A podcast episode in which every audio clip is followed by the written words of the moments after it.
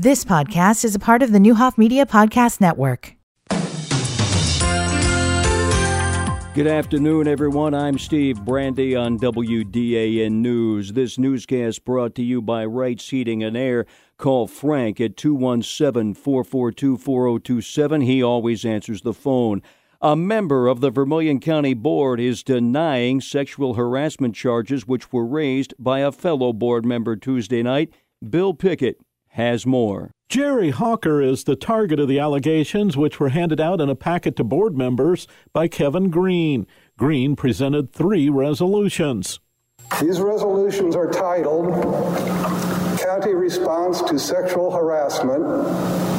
Bottom line removal of Jerry Hawker from all county board committees, conflicts of interest in finance chair, bottom line, removal of Steve Miller from the finance committee and the committee on committees. The third resolution, reinstituting a standalone personnel committee. In the packet, details are outlined regarding sexual harassment allegations brought by Vermilion County Department of Animal Regulations Director Casey Snyder. Hawker is the former director of that department.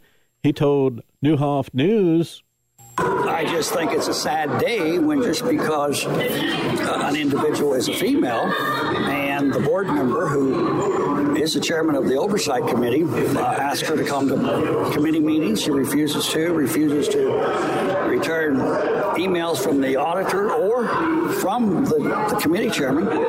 Um, this is just retaliation, and um, I intend to fight it 100%. After passing out the packets, Green asked board members to review the allegations and be prepared to take action on the three resolutions next month.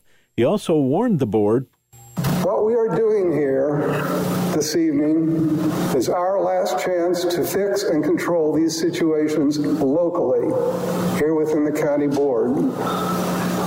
Failing that, the next step is to refer all matters to the Illinois Department of Human Rights, the Federal Equal Employment Opportunity Commission, the Illinois State Bar Association, and the Attorney Registration and Disciplinary Commission.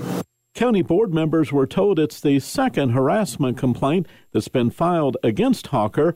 The first was filed by Sandra Delhay, executive director of the Danville Election Commission. Those complaints in a grievance were investigated, and the ruling came out in favor of Delhay's claim. I'm Bill Pickett. Also, during last night's county board meeting, members of the board postponed taking a stance on an advisory sales tax referendum for countywide schools.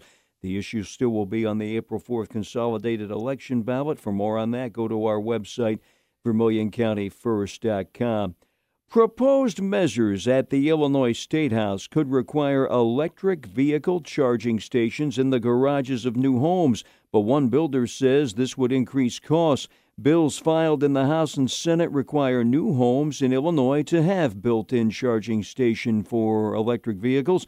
Dean Graven with the Home Builders Association of Illinois says neither measure considers the added costs of this. So you're looking at substantial substantial cost difference between a 110 outlet and 220. You're even asking for more power to come into the house. Graven says some vehicles require different outlets and some are more expensive than others. Now, similar proposals were offered in the previous General Assembly but did not advance. Lawmakers do return for the spring session starting today and for most of the rest of the week. Occupational Safety and Health Administration citing a Central Illinois grain cooperative for several violations after a worker suffered a partial amputation of his leg. The incident took place August 15th last year at Top Flight Grain Cooperative in Atlanta. OSHA investigators determined that a paddle conveyor was left running when three employees entered a soybean bin for cleaning. The agency has proposed penalties of $630,000. An unemployment fraud costing Illinois taxpayers an estimated 28 billion. A report out of CBS Chicago says of the 888 billion paid during the pandemic, 21% went to scammers. From the Vermilion County First.com news studios, I'm Steve Brandy. You've been listening to the Neuhoff Media Podcast Network. For more, visit neuhoffmedia.com.